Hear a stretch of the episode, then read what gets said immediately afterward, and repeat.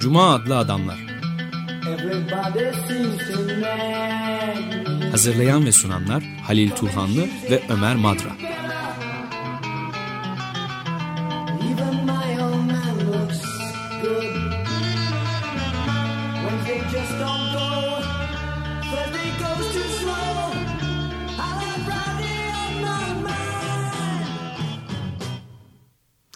Herkese merhabalar.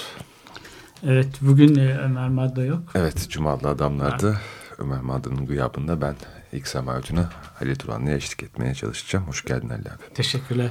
Konuya geçmeden önce hafta başında bir çok korkunç bir olay oldu. Katliam, bir terör olayı. Orada Evet. yaşamlarını yitiren genç, idealist genç insanların anısına bir saygı ifadesini de bulunalım ve ondan sonra da programımıza başlayalım. Evet Pierre Bourdieu'nun devlet üzerine derslerini konuşacağız. İletişimden yayınlandı. Aslı Sümer Türkçesiyle çok yakın zamanda. Bu Bourdieu'nun e, 89 ile 92 yıllar arasında Collège de France'da e, vermiş olduğu dersler devlet üzerine çözümlemelerini içermekte. Pierre Bourdieu kısaca konuşursak 20. yüzyılın önemli düşünürlerinden sosyoloji ve antropoloji alanında çok önemli eserler vermiş e, bir şahsiyet. Bu elimizdeki kitap da aslında Bourdieu'nun e, derslerinin e, çözümlenmemiş, yayınlanmamış olanlarına dair bir teşebbüsün ilk ayağı olarak gözüküyor. Galiba Çok yazılarından, notlarından değerlenmiş. Evet çok e, epey hummalı bir çalışma oldu. E, çok açık birkaç editörü e, birden var. Evet uzunca bir müddet 3 sene e, boyunca e, devlet devlet üzerine Kolejde Fransa'da söylediğim gibi e, gördüğüm kadarıyla da epey işte katılımcıların da yönlendirmesiyle falan şekillenen önemli bir çalışma. Kendi e, düşüncesinin de epey e, politik mom- momentlerinden birine denk geliyor galiba. Evet, ve orada hesaplaşıyordu aslında. Ee, ev gelişmesi, düşüncesinin gelişmesinde önemli bir evre o dersler, ders notları. Hem Öncelikle Marksist gelenekle e, hesaplaşıyor ve Marksistlerin e, devlet anlayışının bir indirgemeci olduğunu düşünüyor. İşlevi, devletin işlevini, e, işlevlerini indirgiyorlar. Bu devletin ideolojik aygıtları mesela. Ama e, Bourdieu'ya göre e, devlet bir aygıt değil, bir mekan, alan, mücadele edilen bir alan. E, diğer başka alanlarında üstünde, üst bir alan. Meta. Onları evet belirleyen bir alan. Ama bu arada biraz e, Althusser'in üst belirleyici, üst belirlenim e, kavramını anıştı, hatırlatan bir şey var. E, ama dediğim gibi Marksist gelenekte de bir hesaplaşıyor. On, onları e, kitap boyunca daha doğrusu dersleri boyunca vermiş olduğu dersler boyunca sık sık dönüyor. Biraz Weber'e daha yakın tabii ama e, Weber'in de eksikliklerini e, dikkati çekiyor derslerinde. Örneğin Weber devlet kimlere hizmet eder sorusunu hiç sormuyor, cevaplamıyor. Ama bence Bourdieu'nun da e, zayıf noktası Max Weber'i eksikliklerini kapatmaya çalışırken yine de Weberci bir alanın içerisinde kalmış olması. Biraz açar mısın? Yani e, onun dışına çıkmıyor. İşte devlet bürokrasi içerisindeki ayrışmaları çok önemsiyor. Komisyonlar üzerinde durmuş. Evet ilginç şey, saptamaları var, ilginç düşünceleri var. Fakat bunlar e, ben Mark ben de Marksist geleneğin Ortodoks geleneği çok şey değilim devletin ama Marksist geleneği ondan da ibaret değil aslında. Polansasında var mesela devletin görece özelliği sınıflardan. E, bu biraz hem e, Durkheim'e fazla bağlı kalmış bence kitabın e, derslerin başında bir de Max Weber'e. Aslında Weberci olanları da bir eksik böyle biraz kabul etmek biraz e, zor geliyor. Bir zamanlar en azından Marksist benimsemiş olan insanlar için. E, mesela Michael Mann'da da öyle var. O da e, Weberci geleneğe bağlı. E, onu güncelleştirmeye çalışan birisi. E, Marksist gelenekle hesaplaşırken e, onların e, devlet hep kötü olarak gördüklerinden yakınıyor. Buna da e, Bourdieu kötücül e, işlevcilik adını vermiş. Bu devleti tanrılaştırmayın, e, ta- tanrılaştırmanın ya da devlet hep iyilik yapan, kamu yararını gözeten bir kurum olarak görenlerin tam tersi olduğunu söylüyor. Ama tabii e, Durkheim'dan e, gönder Durkheim'dan yararlanırken çok e, faydalı yerleri de var. Mesela Durkheim e, devletin bir farklılaşma sonucunda ortaya çıktığını söylüyor. Sermaye birikiminin sonucunda. Ev, ama sadece sermaye burada para olarak sermaye değil. E, Burada çok sermayenin değişik çeşitlerinden söz ediyor. Sermaye birikiminin, kültürel sermayeden bahsediyor. Sembolik sermayeden bahsediyor. Entelektüel sermayeden bahsediyor. Kültürel sermayeye çok yakın olan. Bütün bunların ayrışması ve ayrı alanlar olarak belirmesinin sonucunda doğduğunu devletin öne sürüyor. Yine Durkheim'e dönüyor ve Durkheim'de ilkel toplumlarda her şey iç içe. Din iç içe, başka hayatın alanları hep iç içe. Ama toplumsal gelişmenin değişik evrelerinde bu alanlar e, değiş ayrışıyorlar. Ve ayrış ama ayrışmaya rağmen devlet bir, bir, e, pek kurum olarak kabul etmiyor. Kurum sözcüğünü devlet için kullanmaktan kaçınıyor burada diyor. Ama e, bir alan olarak da üst alan olarak kabul ediyor. Üst alan diğer e, bütün e, alanları da üzerinde de belirleyici. Devletin üretim stratejileri var. Yani devlet aileye bile karışıyor. Doğum kontrolüne karışıyor. Bazen doğumu çocuk yapmalarını ailelerin teşvik ediyor. Ama bazen bunu da kontrol ediyor. Devletin üreme e, stratejileri bunlar. Devlet resmi dili kabul ediyor.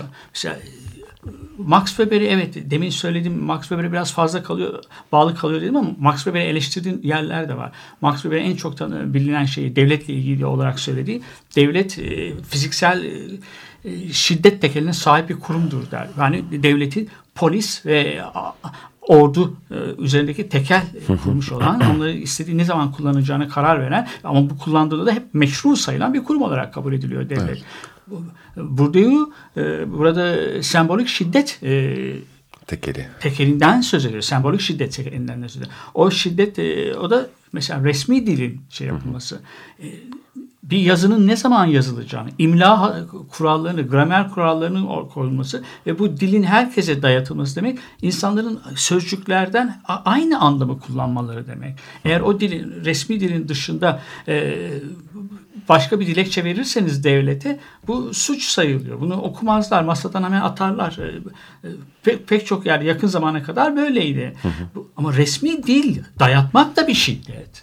Evet. Yani resmi değil bir sembolik şiddet. Bir kültürel kültür alanında devletin uygulamış olduğu bir şiddet. Ama sembolik şiddetle fiziki şiddet arasındaki sınır çizgisi de çok kalın değil.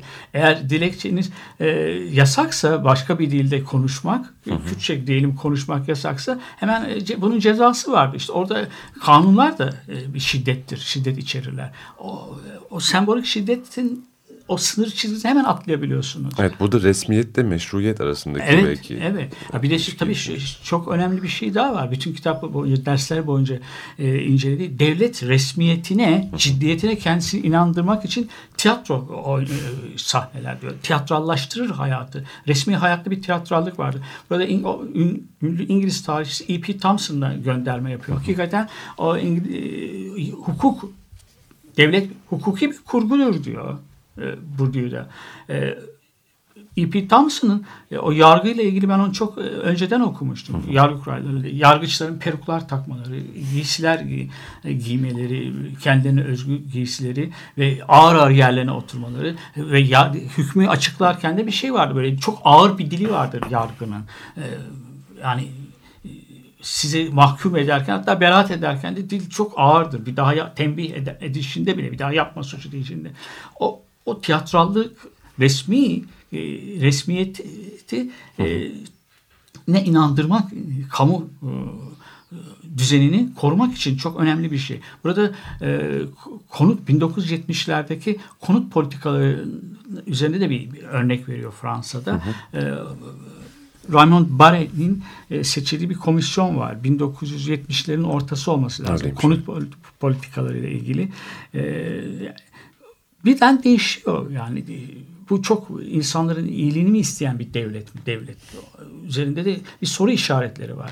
E, daha önce inşaat şirketlerine kolaylıklar sağlayan devlet birden politikasını e, değiştiriyor. Ama bunu yapmak için de bir komisyon kuruluyor. Bu komisyonu oluşturan kişiler e, rapor sunuyorlar. Bu rapor e, komisyonların çalış bir İngiliz icadıdır diyor e, komisyonlar. Kraliyet komisyonu olarak kurulmuştur. Kral güvendiği kişilere e, sembolik sermayesi olan kişilere, toplumda da belirli bir saygınlığı olan, e, kendi sözünü dinleten, dürüst kararlar aldıkları konusunda inanç, e, yaygın bir inanç olan kişiler bunlar genellikle. E, Sevilen, ismi duyulmuş bürokratlar, hakkaniyetli davranılacağına inanılan kişiler e, çoğu kez.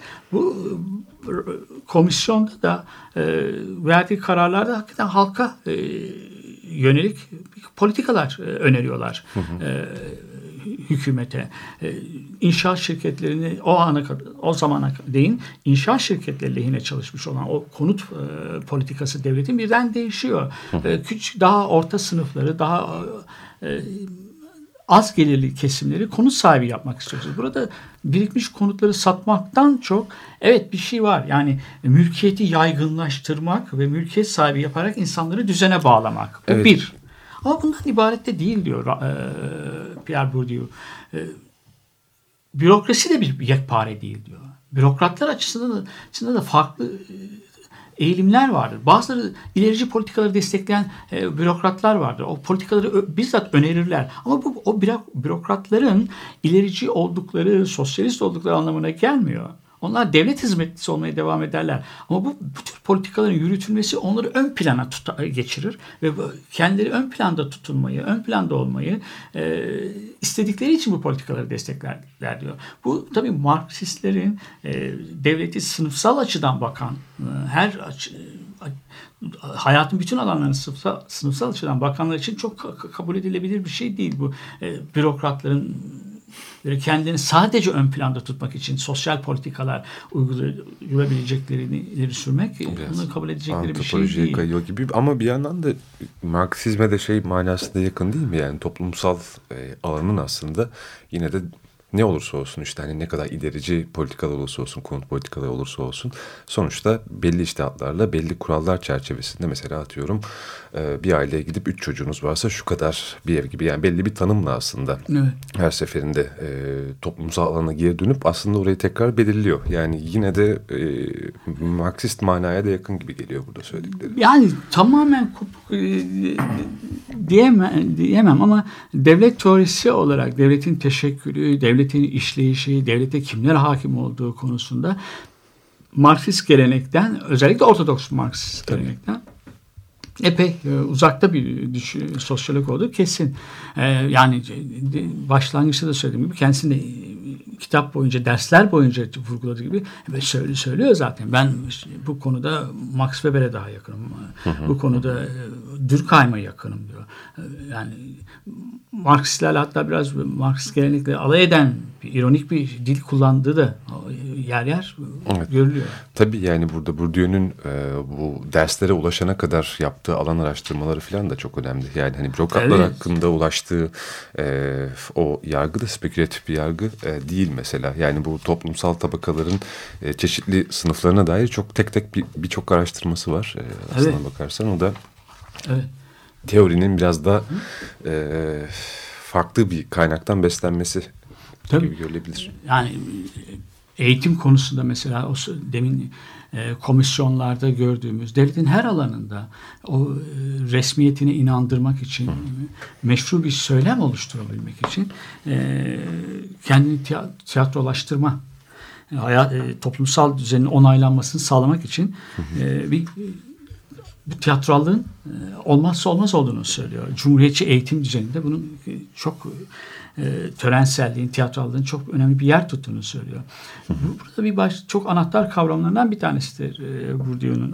Onu hemen az bilenler, sosyolojisini az bilenlerin dahi e, mutlaka duymuş oldukları bir kavram, doksa kavramını çok kullanır. E, toplumsal düzenin doksa olarak deneyimlenmesi ya da tecr- tecrübe edilmesinden söz ediliyor. E, doksa olarak tecrübe edilmesi hiç sorgulanmadan doğalmış gibi kabul edilmesi. Zaten devletin yaptığı bu. Yani kendisini bir doğalmış gibi sunmak ve hiç sorgulanmadan kabul edilmesini sağlamak. Şimdi Büyü gibi bir yandan değil mi? Devlet büyüsü dediği. Evet, devlet büyüsü, kutsallığını o şekilde onaylatmak. E, Yani devletin e, şiddet tekeline sahip bir kurum ya da bir alan diyelim e, Bourdieu'ya e, izle- izleyerek ama fiziksel şiddeti polisi, orduyu her an kullanmıyor devlet. Rıza iman ediyor. Yani onaylatıyor kendisini. e, kabul ediyor. Ezilenlere bu işte yakıcı soru bu zaten. Devlet ezilenlere kendisini nasıl e, benimsetir? Burada e, yani Max Weber'in Weberci Webergil ya da Weberci e, sosyolojinin cevaplayamadığı bir şey bu.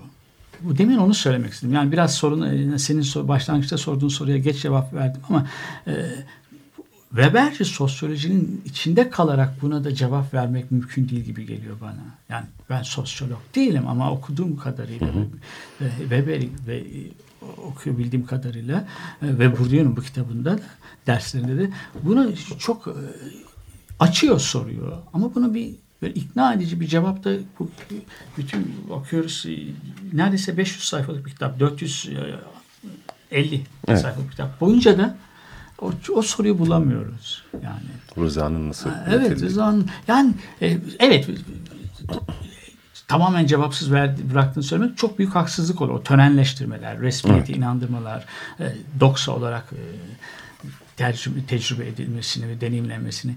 E, ama dediğim gibi eksik olan bir şeyler var. Doksa ile ilgili bir şey daha söyleyeceğim. Doksa tabuya da benzeyen bir kavram e, Bourdieu'da. Tabuya benziyor, ortodoksiye benziyor daha da çok. Ama ikisinden de farklı. Ortodoksi e, Bourdieu'ya göre e, ancak e, heterodoksi ortaya çıktığında belirliyor. Yani onun düşüncesinde heterodoksi, sorgulama, itiraz e, ortodoksiden önce geliyor. Heterodoksi varsa ortodoksi vardır. Bu sorguyu, itirazı bastırır. Ama doksa da hiçbir şey yoktur. Doksa insanın sormadığı, daha sormadığı, ağzından çıkmamış bir cevaba evet demesidir. Öylesine mutlak bir onaydır doksa. Devlet de bunu istiyor diyor. Devlet mutlak onay. Evet işte, işte tekrar böylesine mutlak bir olayı sadece resmileştirmelerle de sağlanacak bir şey de değil. Yani onun cevabı çok daha açılmayı hak iste- isteyen bir şey gibi geliyor bana. Biraz müzik dinleyelim mi? Arada. Evet. Evet. Hem de ara olsun hem dinleyiciler hem de bizim için. Sue Gunn Rick Brown'dan geliyor. Asphalt Road. Who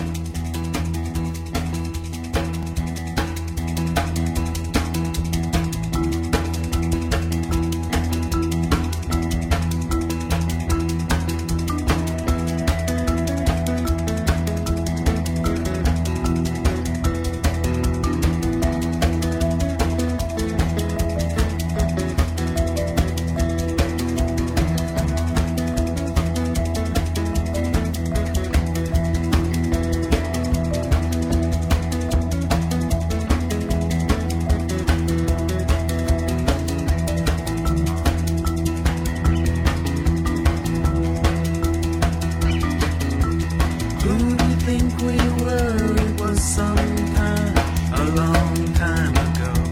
Where do we think we'd go? There was so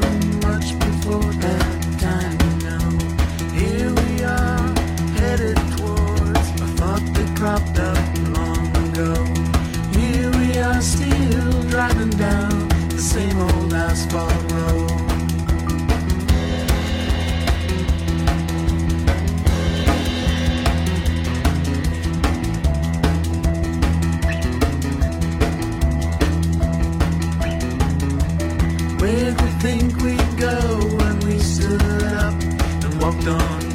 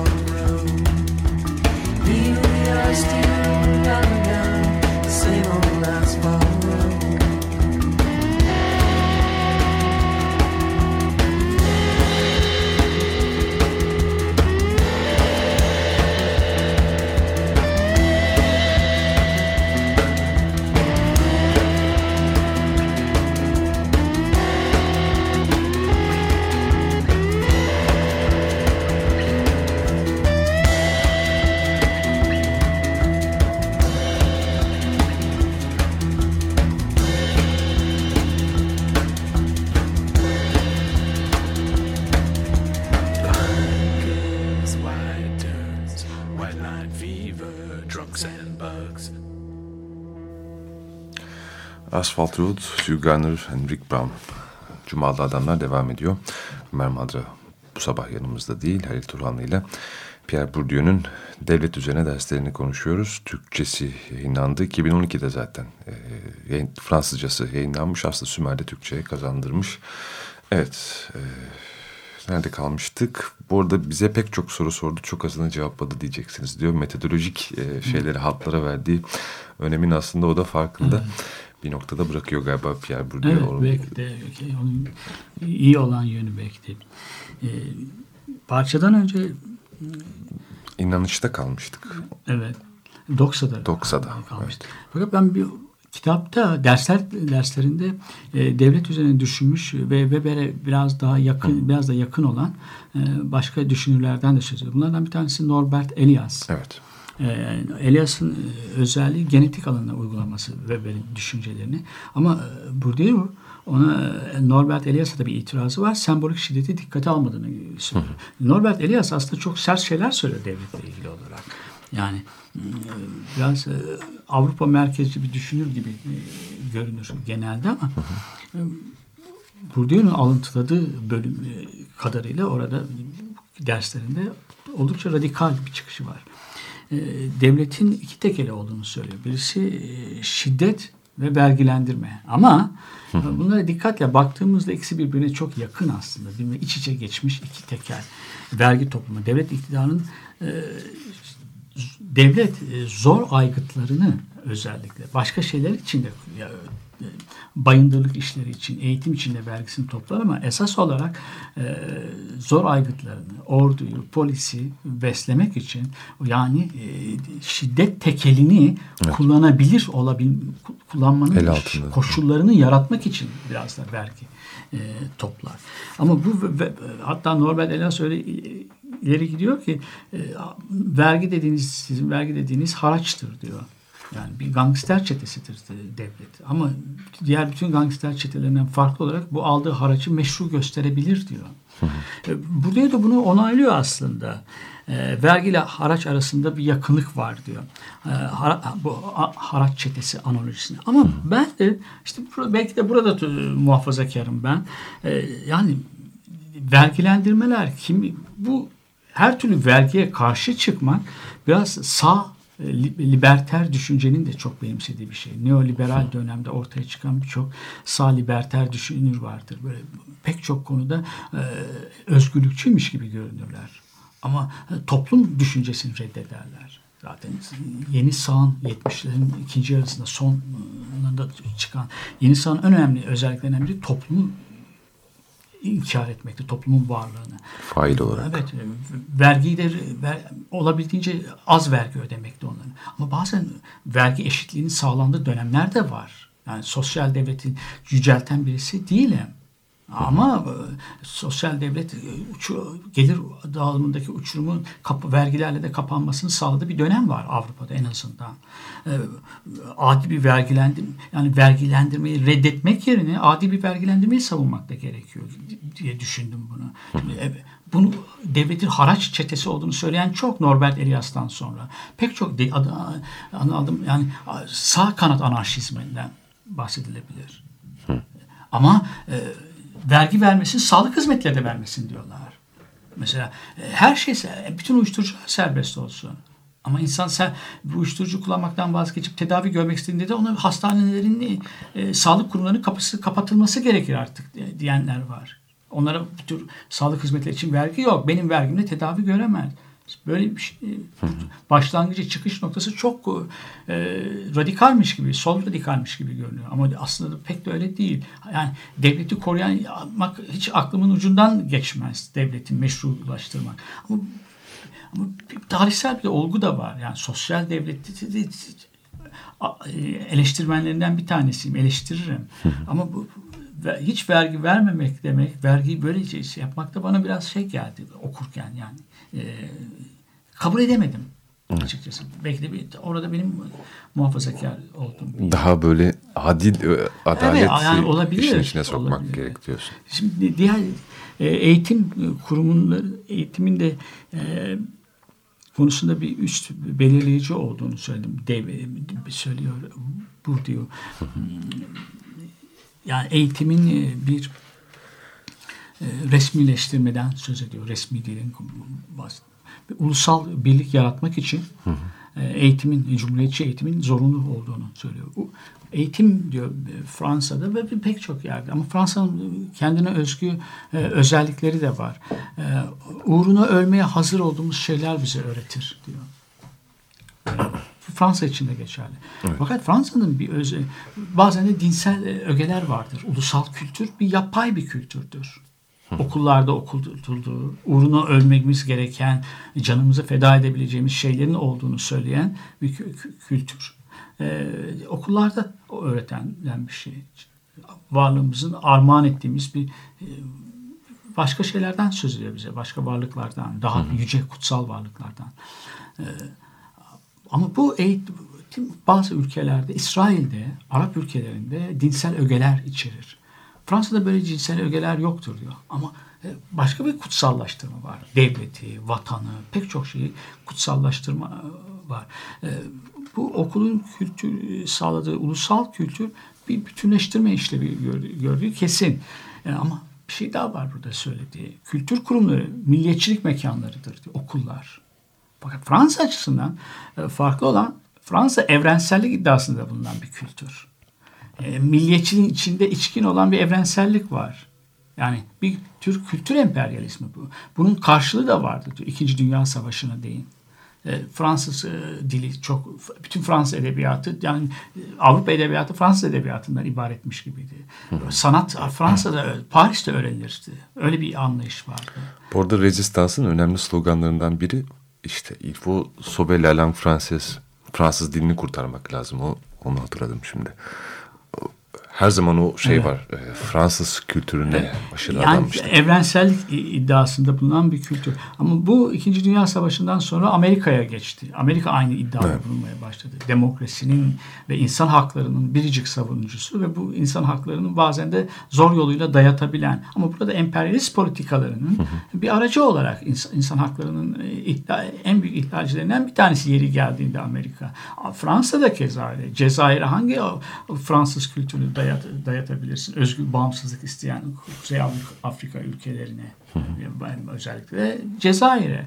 Yani burada o evrensellik e, hem tahkim aracı olarak kültürün e, kendi varlığını, kendi egemenliğini meşrulaştırıcı bir kurum haline geldiğini, nasıl geldiğini açıklıyor. Orada bence de e, evrensellik emperyalizmi kavramını kullanıyor ve dediğim gibi işte Amerika'nın demokrasi e, biricik e, taşıyıcısı, biricik temsilcisi olarak kendisini takdim etmesinde e, İkinci Dünya Savaşı'ndan sonra Fransa'nın yerini geldiğini, yerini aldığını söylüyor. Yani Fransa İkinci Dünya Savaşı'na değin nevi şahsına münasır bir ülke olması biraz da Bourdieu'ya göre evrensel ve milliyetçilik iddialarının iç içe olması, bir araya gelmiş olması. Evet bu aslında içkin bağlantıyı da gösteriyor değil mi? Şeyle, evet. e, evrenselcilikle milliyetçiliği. Yani şimdi yeni evrenselcilik tanımı belki şu anki güncel tanım biraz uzak gibi geliyor olsa da her türlü işte tutuculuğa ya da e, kapalılığa. Ama bu işte tikili e, tümele gömmek ya da tikeli tümelde evet. yok etme fikri hem evrenselcilikte hem de milliyetçilikte evet. tespit edilebilir. Demin şeyde o törenselliklerden e, bahsettik. Bu törenselliklerin üzerinde çok duruyor. Evet. E, biz de bir Ömer Madra'yla yapmış olduğumuz bir programda da değinmiştik. E, Jean-Jacques Rousseau da var. Cumhuriyeti e, daha sonraki cumhuriyetçilerin de benimsedikleri bir şey. Halkı bir arada tutan o törenler e, bir tabii bunlar seküler e, kutsal, e, dinsel olmayan törenler. E, bir direğe bağlanmış etrafında dans etmeleri, dönmeleri halkın. Bu bir tören. Bu bayramlar, kutsam. Zaten devletin bir zamansal bir bütünlük, homojenlik oluşturabilmek için bir takvim oluşturuyor. Bu takvimde de bayramların, törenlerin çok önemli bir yeri var. Cumhuriyetçi takvimin. Bütün takvimlerde. Bu takvimler çalışma ve tatiller, gece ve gündüz böyle karşıtlıklar üzerine kurulu olarak hayatı e, düzenlemek. E, yani çok aslında da son derecede keyfi bir şey bu. E, yaz takvimine geçiş. Saat sabah yataktan kaçta kalkacağını sana devlet söylüyor burada. Ama hiç kimse de bunun keyfi olduğunu neden böyle değişiyormuş sorusunu sormuyorsun. İşte bu doksa bu hayatın, toplumsal hayatın doksa olarak e, te, tecrübe edilmesi, deneyimlenmesinden kastetti bu. Neden bir saat önce kalkıyorum ya da bir saat sonra kalkıyorum ya da yatağa biraz geç giriyorum. Bunu bana niye devlet e, dayatıyor? Ama zamansal bir homojenlik e, şey evet. yapıyor. İnsanların ne zaman çalışacaklarını, ne zaman tatil yapacaklarını devlet e, onlara bu rasyonel olanı evet, söylüyor aslında. Evet dayatıyor. Evet. Burada törenlerden de e, söz ediyor. Yani törenler e, takvimde çok önemli. Ama törenler hep ilkel toplumlarda da olmuş var olan şeyler. Diploma törenleri mesela. Hayatta daha insanları ayıplıyorsunuz diploma törenleri. Bunlar da Hristiyanlıktaki vaftiz törenlerini benziyor. Ya da ilkel toplumlarda ergenliğe geçiş törenlerine çok benzediğini söylüyor. Evet. Bir toplumsal iş bölümünü daha o diploma törenleriyle e, kimin ne iş yapacağını toplumda herkesin yerini bilmesi gerektiğini bunu da e, doğalmış gibi e, insanlara dayatıyorsunuz. E, onun bir zihinsel yapı oluşturuyor devlet. Yani şiddeti her daim şiddete başvurmaması için bu bir şeyi doğruymuş gibi, doğalmış gibi kabul doğal olarak kabul ettirmek için bu zihinsel yapıları da e, inşa etmesi gerekiyor. Sorgulamadan. Olabildiğince az sorgulayarak ya da daha da e, asıl önemlisi de hiç sorgulamadan kabul ettirmek evet. insanlara. E, bu törenler çok çok önemli e, Bulgari'ye göre sembolik sermaye konusunda da vermiş. Mesela e, eskiden feodal dönemde e, şövalyelerin e, şövalye olarak kabul edilmesi, kılıç alması şövalyelerin. Bir soyluluğa da geçiş aynı zamanda. Daha sonra bazı taktis. Evet taktis. Orduya da e, katılanların da e, kılıç kuşanmaları, rütbeleri vermeleri. Burada yüzbaşı Dreyfus olayına değiniyor. Yani rütbelerin sökülmesi bu tam tersi insan. Yani bu sembolik yüzbaşı olmak bir, o, dönemde ordunun bir mens, mensubu olmak bir sembolik sermaye insanlardı. Bu sembolik ser, sermaye çok önemli. Su bitiyor. Bir anlamda soylu sayılıyorsun. Ee, kelimesi, kelime etimolojisi kökeni olarak soylu nobilis e, tanınan, bilinen, toplumun ileri gelen ve saygı duyulan insan anlamına, kişi anlamına geliyor. E, siyasette çok önemli olduğunu söylüyor soyluluğun, sembolik sermayenin. Bu yüzden, bu yüzden de skandallar, e, sembolik sermayenin elden gitmesi bir siyasette için. Adının skandala karışması. Onun bir dahaki seçim şeyinde yok. Ama artık bize skandala karışmak da çok önemli değil. Sembolik sermayesi hiç kaybetmiyor. Evet, evet. kaybetmiyorlar. Sembolik sermayesi, yüzbaşı Dreyfus'un e, rütbelerinin sökülmesi, evet senin de demin söylediğin gibi takdis ritüellerinin tam tersi. E, onu sembolik sermayesini elinden almak ve anonim bir yurttaş haline getirmek. Anonim yurttaş haline e, indirgemek ve toplumun içerisine o kamunun içerisine atı vermek, onu itibarsızlaştırarak atmak. Burada törenlerin ne kadar e, aslında çok yapay yani törenler son derece yapay. Ama toplumun e, gözünde böyle büyütüyor toplum bunları. Ciddiyetine inanıyor devletin. Ne kadar önemli ve meşruiyetine inandırıyor tabii ki aynı zamanda da. Evet, resmiyetin Evet, belirleyiciliği evet tabii. aslında. Evet. E, komünyonun dışına atmak bir manada. Evet, bunu evet, da doğru. Söyleyebiliriz. Neyse istersen tam bu Ha, noktada Bir şey daha söyleyeceğim. Mesela demin e, Webercilerden e, neden e, sınırlılıklarından söz ettim. E, adı geçti. Bir ki de, programda başlı başına onun e, yine militarizmle ilgili saptamalarını, düşüncelerini ele almıştık. Michael Mann'ın. E, de, Batı devletlerinin nevi e, şahsının münhasırından söz ettiği yerde e, Bourdieu da ona bir e, gönderme yapıyor. Hristiyanlığın mümin kitlesiyle e, kiliseye bağlı kitle e, ile e, ulus devletlerin yurttaşları arasında bir bağ kuruyor. Öylesine bir bağlılık vardır diyor. Evet. Burada da bu, buradan şunu şöyle bir çıkışı var. E, evet yani eskiden e, şehir devletlerinde Atina'da mesela yurttaşlar devlete bağlıydılar. Yani yurttaşlar e, oturdukları şehre, yönetimine bağlıydılar. Şey, zenginler şehrin kamusal, kamusal giderlerini karşılıyorlardı, bütçeleri, ona katkıda bulunuyorlardı. Bu, bu bir bağlılık var şehirlerine.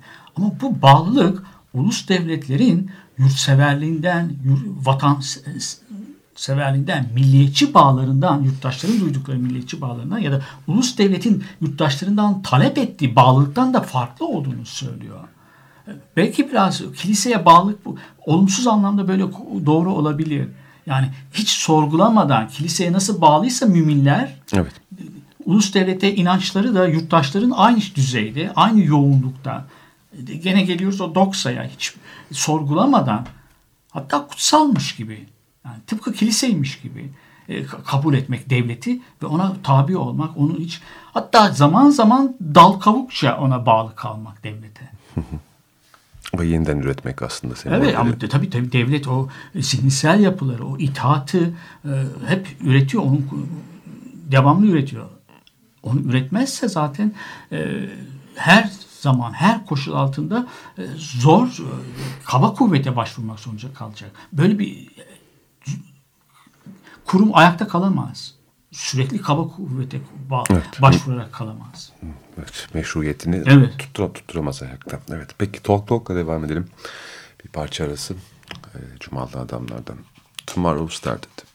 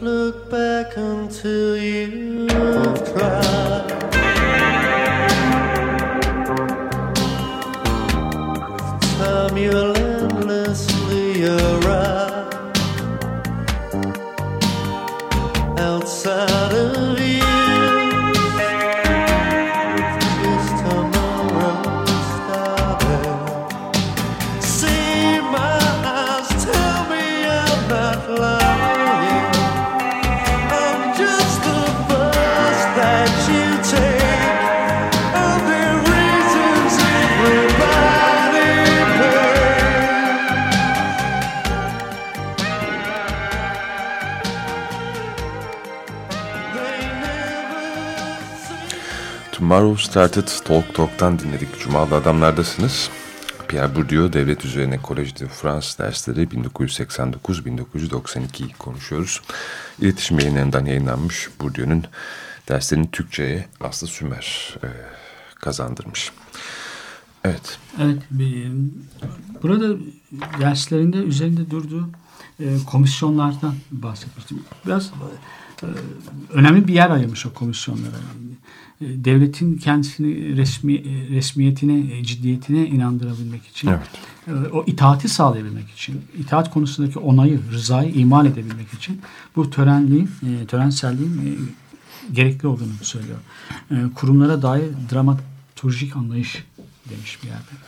E, komisyon evet, örgütsel bir icat ve İngiltere'de e, ilk kez e, icat ediliyor, kullanılıyor. Resmileştirme operasyonunun bir parçası E, ve tipik bir e, devlet edimi. Burada yet, e, ilk örneğinde kraldan e, yetki alıyorlar ve kral adına konuşuyorlar. Daha sonra da devlet, e, hanedan devletlerin çöküşünden sonra da modern bir örgütlenme biçimi olarak ulus devlette devletin e, onları yetkilendirmiş olan en üst kurumun, kurumsal hiyerarşideki en üst kademenin adına konuşuyorlar. Ama sonuçta tabii devlet adına konuşuyorlar. Burada devlet adına konuştukları için de zaten o o törensellik son derece önem taşıyor. Resmi olarak konuştukları için. Evet. E, Burada yine Max Weber'e dönüyor e, Bourdieu ve Max Weber'in hukuk e, peygamberler, toplumda bir peygamber gibi konuşan e, karizmatik kişiler vardır. Bunlar resmi devlet adına konuşurlar. İttifak halindeki bir grubun temsilcisi olarak konuşurlar ama özellikle de bir kriz zamanında ve o ittifakın biraz böyle bu çok da az olsa bir bozulmaya, bir açılmaya, bir çözülmeye yüz tuttuğu durumlarda e, konuşurlar. Burada De Gaulle'ü e, örneğini vermiş. De Gaulle Fransa'nın hep kriz dönemlerinde de genellikle e, ben diye hiç konuşmazmış. Ben sözcüğünü kullanmak yerine hep Fransa. Fransa'ya göre böyle, bana göre böyle değil yani şöyle değil, devlet başkanı olarak değil de Fransa'nın Fransa ile başlıyor sözcükler. Fransa'ya göre böyle. Bence yerine hep Fransa e, olarak ama resmi dilin bunun üzerine kurulmuş olması. Bu da bir tür e, resmi dilde bir törensellik, bir e, resmi dili bir değiştirme, ufak bir tadilat resmi dilde ama daha inandırıcı kılmak, o e, bütünleşmeyi sağlamak daha doğrusu. Durkheim'in söylediği anlamda toplumdaki o bütünleşmeyi sağlamak. E, Durkheim e, ahlaksal bütünleşmeden bahsediyor ama e, burada bunu modern topluma ve ulus devletin e, cumhuriyetçi e, ideolojiye e, uyarlıyor. Onun açısından güncelliyor e, diyelim. Böyle bir de bir örnek veriyor. Şimdi Bourdieu'nun söylediği şey devletle ilgili olarak da başta ilk başta bütün kitap boyunca dersleri boyunca vurguladı. Ee, devletin, kilisenin, siyasi partilerin, sendikaların birer aygıt olmadıkları. O Althusser'in e, devlet ve ideolojik aygıtları terimine karşı çıkıyor. E, birer e, oyun alanı, alan, mekan. Oyun ve alan. Evet oyun alanı. Burada kurallara göre e, değişik e, grup e, değişik e, çıkarları da çatışan gruplar e, mücadele ederler. Alana hakim olmaya çalışırlar. Hakim olanlar da kendileri için elverişli biçimde kullanırlar. Ezilenlerin ve muhalefetinde böylece yok ederler. Fakat bu, burada güzel bir e, kulağa gelmekle birlikte evet yani devletin tabii özerk bir özerkliği var. Ama yine de kimler neden ele geçirmeye çalışıyorlar? Hangi ne, hangi güce çalışarak e, dayanarak devleti ele geçiriyorlar? Yani toplumda ekonomik olarak da güçlü olan bir dev, kesimin devleti ele geçirme ve hegemonya kurma e, şansı daha fazla diğerlerinden. İşte Weber'e bağlı kalarak bunları so, so, söylemek pek mümkün olmuyor. Onu demek istedim ben de başlangıçta. Yani evet, evet devleti ele geçirirler ama devleti e, kendi çıkarları için kullanır. Ama kim bunlar? Yani bunların toplumun içerisinde kök salmış bir ekonomik bir altyapısı da olması lazım. E, altyapı ben de altyapı ve üst yapı olarak düşünmüyorum devleti diyor. Böyle bir mimari terimlerle mimari analoji kuracak değilim diyor. Tamam yani bu mimari analoji çok e, artık şey gelebilir. E, fazla basit gelebilir. Fazla indirgemeci gelebilir. Ama toplumun içerisinde bir çeşitli ekonomik yönden mücadele bir sınıf mücadelesi var. Sınıfların kendi içerisinde bölünmeleri de var. Yani sınıfı sadece atlayarak, sınıfı e, şey yaparak, dikkate almayarak devletin teşekkülünü, devletin nasıl işlediğini, nasıl kararlar aldığını, nasıl kamu üzerine kendisini dayattığını da söylemek pek mümkün. Yani doyurucu cevaplar vermek mümkün değil. Yani evet Max Weber şeyi söylüyor. Devlet kimin çıkarlarına hizmet eder? Bu devleti nasıl ele geçirirler? Ama bu diyor da bunu bu soru eksikliği saptamakla birlikte bunu cevap e, doyurucu bir cevap bulamadım açıkçası şeyde. Yani ya da belki benim e, biraz o eski geleneğden kurtulamamış olmamdan da şey, etkisi olabilir. E, evet. Böyle bir şey eksikliği var. E, o derslerin gibi geldi bana. Evet. E, sonlarına doğru yaklaşıyoruz. E, Pierre Bourdieu'nun devlet üzerine e, Bir de şey var, e, pardon. E, farklı sermaye türlerinin kademeli şekilde birikmesinin sonucundan söz ediyor. Yani devletin ortaya çıkışında onun şey, ekonomik sermaye, fiziksel e, sermaye, güç sermayesi, kültürel sermaye, sembolik sermaye.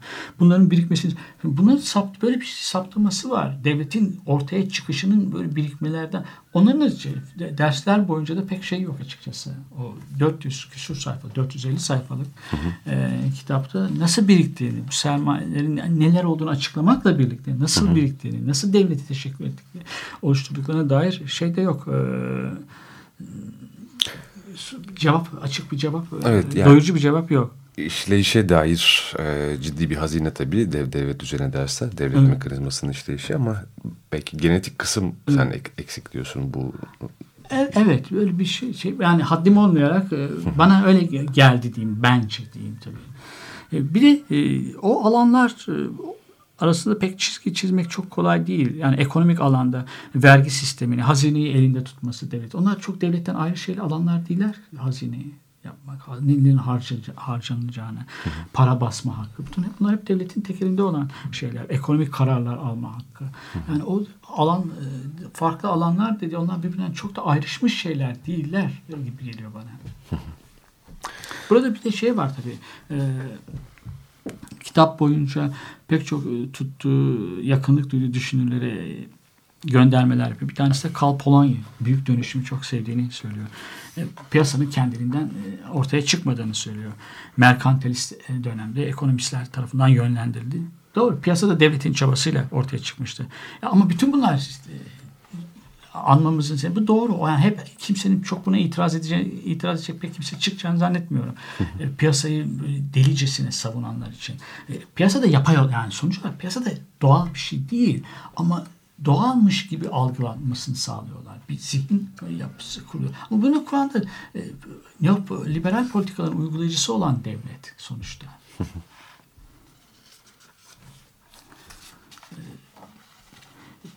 bir de zaman zaman e, Max Weber ve Durkheim'in yanı sıra yeni Kantçı e, düşüncelerden de e, söz ettiğini söylüyor. E, bir de ama o devletin e, mesela haber masada karşı çıkıyor başlangıçta. Yeni kantçı olduğunu söylemekle birlikte, hı hı. yeni kantçılıktan etkilendiğini söylemekle birlikte. E, sadece şey değil, e, Marksist geleneği değil, devlet sadece şey de değil, e, müzakerelerden oluşan bir şey de değil. Müzakere yapılan, e, çeşitli grupların bir, e, bir araya gelip görüştükleri bir yer alan da değil. Öyle çatışmanın çok önemli bir çatışmanın olduğu yer aslında. Ama çatışmanın e, bürokrasi içindeki çatışmadan ibaret gör, görmek ya da sadece ona öncelik vermek e, sınıfları e, dikkate almamak e, bence eksik bir yer gibi geldi. Evet yani sınıflar üzerinden düşünmüyorsa da şey e, ilginç bir alıntı da var bu kitabına da e, arka kapağında da alınmış aynı şekilde. Evet, zor soru. E, devlet hakkında kolay laflar edilebilmesinin sebebi devlete dair söylemin üretici ve alımlayıcılarının hem duruş hem gelenek olarak biraz anarşist bir yatkınlığa iktidarlara karşı toplumsal olarak tesis edilmiş bir isyan eğilimine e, sahip olmalıdır diyor. Aslında tam da bu toplumun içerisindeki e, isyan po potansiyelini evet. devlet yine az evvel işte büyü diyebiliriz, inanç evet, diyebiliriz, evet. doksa ile beraber ortadan kaldırıyor. Bunu buradaki yani şeyi e, nasıl diyeyim ihtilafları sınıfsal e, taraftan değil daha e, işte komisyonlar dedin e, az evvel devletin içerisindeki e, bir takım işte ofis ofisyum dediği işte evet. hani re, resmiyetin e, tanımlamış e, olduğu tabakaların e, zaman zaman psikolojik açıklamalarla Bourdieu'nun ortaya koyduğu şekilde e, karşılaştığı e, takım kavga alanlarını da e, tespit ediyor. Evet. E, bu da ilginç aslında Fransa'nın toplumsal e, tarihine dair çok e, tarihsel önemli e, anekdotları da aktarıyor. E, sınıfsal kısmı eksik kalıyor olmakla beraber evet, analizinde. Doğru. E, tabii önemli. Yani devlet üzerine düşünmek önemli. Devletin hayatımızın her anda her alanda değişik alanları da olsa hayatın e, devletle karşılaşıyoruz. Devletin e, fiziksel her yerde. E, gücüyle, tekeliyle karşılaşıyoruz. E, her yerde elimize posta kutusumuza gönderilen e, tebliğlerde devletin dili var. Her şeyde devletle hep iç iç iç iç. O bizi buluyor yani. Devletten ayrı olmak mümkün değil. Bir de şey çok ilginç değil mi? Yani bu derslerin verildiği zamanlar Kolejde Fransa'da bu emeklilik e, reformu karşıtı hareketin olduğu dönemde Fransa'da ve bugünün aslında toplumsal e, olarak bu Şimdi bizim austerity dediğimiz işte kemer sıkma vesaire dediğimiz e, karşıtı e, hareketin, hattın e, tarafında duruyor olduğu gibi bir gerçek de var. Yani devlet üzerine derslerin bir yandan böyle bir aciliyeti de e, var gibi sanki konuştuğu Tabii dönemde. ama o konuda pek bir şey söylememiş. E, şimdi. Burada yok evet. Yani, burada evet. Kitaptaki yani derslerinde pek incelememiş. Ama işte hani kamusalın geri çekilmesi, işte kamusalın işlevini yitirmesi. E, kendisinde düşünme süreci biraz dersler. Yani Öyle gözüküyor. öğrencileriyle onu paylaşıyor. Bazı yerlerde kesmiş mesela. Tam orada emin değilim. Burada bir, te tekrar döneceğim. Öyle ifadeler de kullanmış. Kendi e, tabii olgunluk dönemi. Tabii. E, ona, ona hiç şüphe yok. Ama kendi düşüncesinin entelektüel serüveninin de gelişmesinin bir izleyebiliyorsunuz dersler. Kesinlikle. E, kedi hatırlatalım bu e, işte ilk cildiymiş Pierre Bourdieu'nun e, EHES olsun işte Collège de France olsun orada verdiği e, zaten basılmış dersleri vardı ama yeni bir seriyle başlıyor. Bu da onun ilki Fransa'da Söy yayınlarından e, İstanbul, evet, Bourdieu çok iletişimden yayınlandı. Başka kitapları da e, ben bunu duyurduğumda bugünkü programı Facebook'ta e, not düşmüşler altına bir arkadaş. E, bütün son bir birkaç ay içerisinde belki de bir yıl içerisinde çevrilmiş olan kitaplarından bahsediyor. Bunun e, çok hemen hemen hepsi çevrilmiş. Ve daha küçük yayın evleri e, çevrilecek olan kitaplarından da söz ediliyor. E, yani evet başka bunun dışında çok kitapları var. E, önemli bir toplum bilimci olduğu kesin. Evet. Yani e, şüphesiz. Şüphesiz. Peki. E, gündeme alınmayı hak eden bir şey. Kesinlikle. Max, ne kadar Max Weber'ci olsa. Max Weber de aslında e, şey değil. E, e, yok sayılacak bir, bir düşünür de değil tabii. O da başka bir şey. Evet. Çok çok o da önemli. Evet, Cumalı adamlar da böylece dahil olmuş oldu. Burada bilmiyorum muhtemelen evet. konuşmuşsunuzdur daha önce ama bu son eseriyle oldu. Şimdi bir parçayla bitirelim. Ee, evet çalabiliyoruz. Bauhaus dinleyeceğiz. Cumalı adamların sonuna geldik. Telegraph Sam.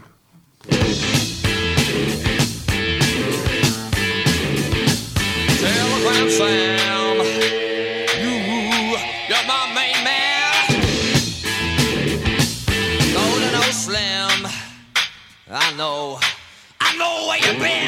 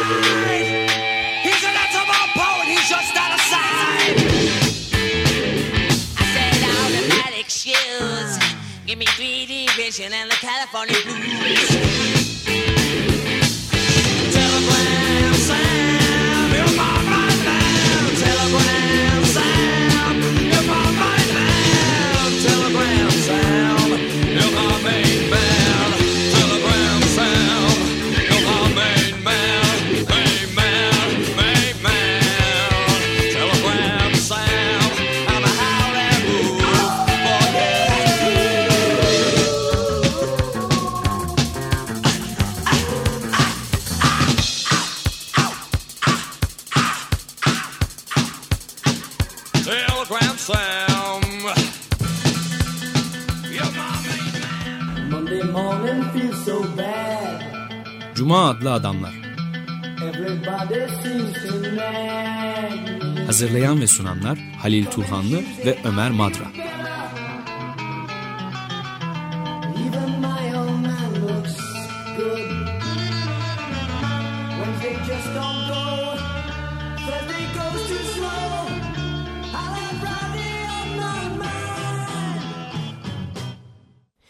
Açık Radyo program destekçisi olun. Bir veya daha fazla programa destek olmak için 212 alan koduyla 343 41 41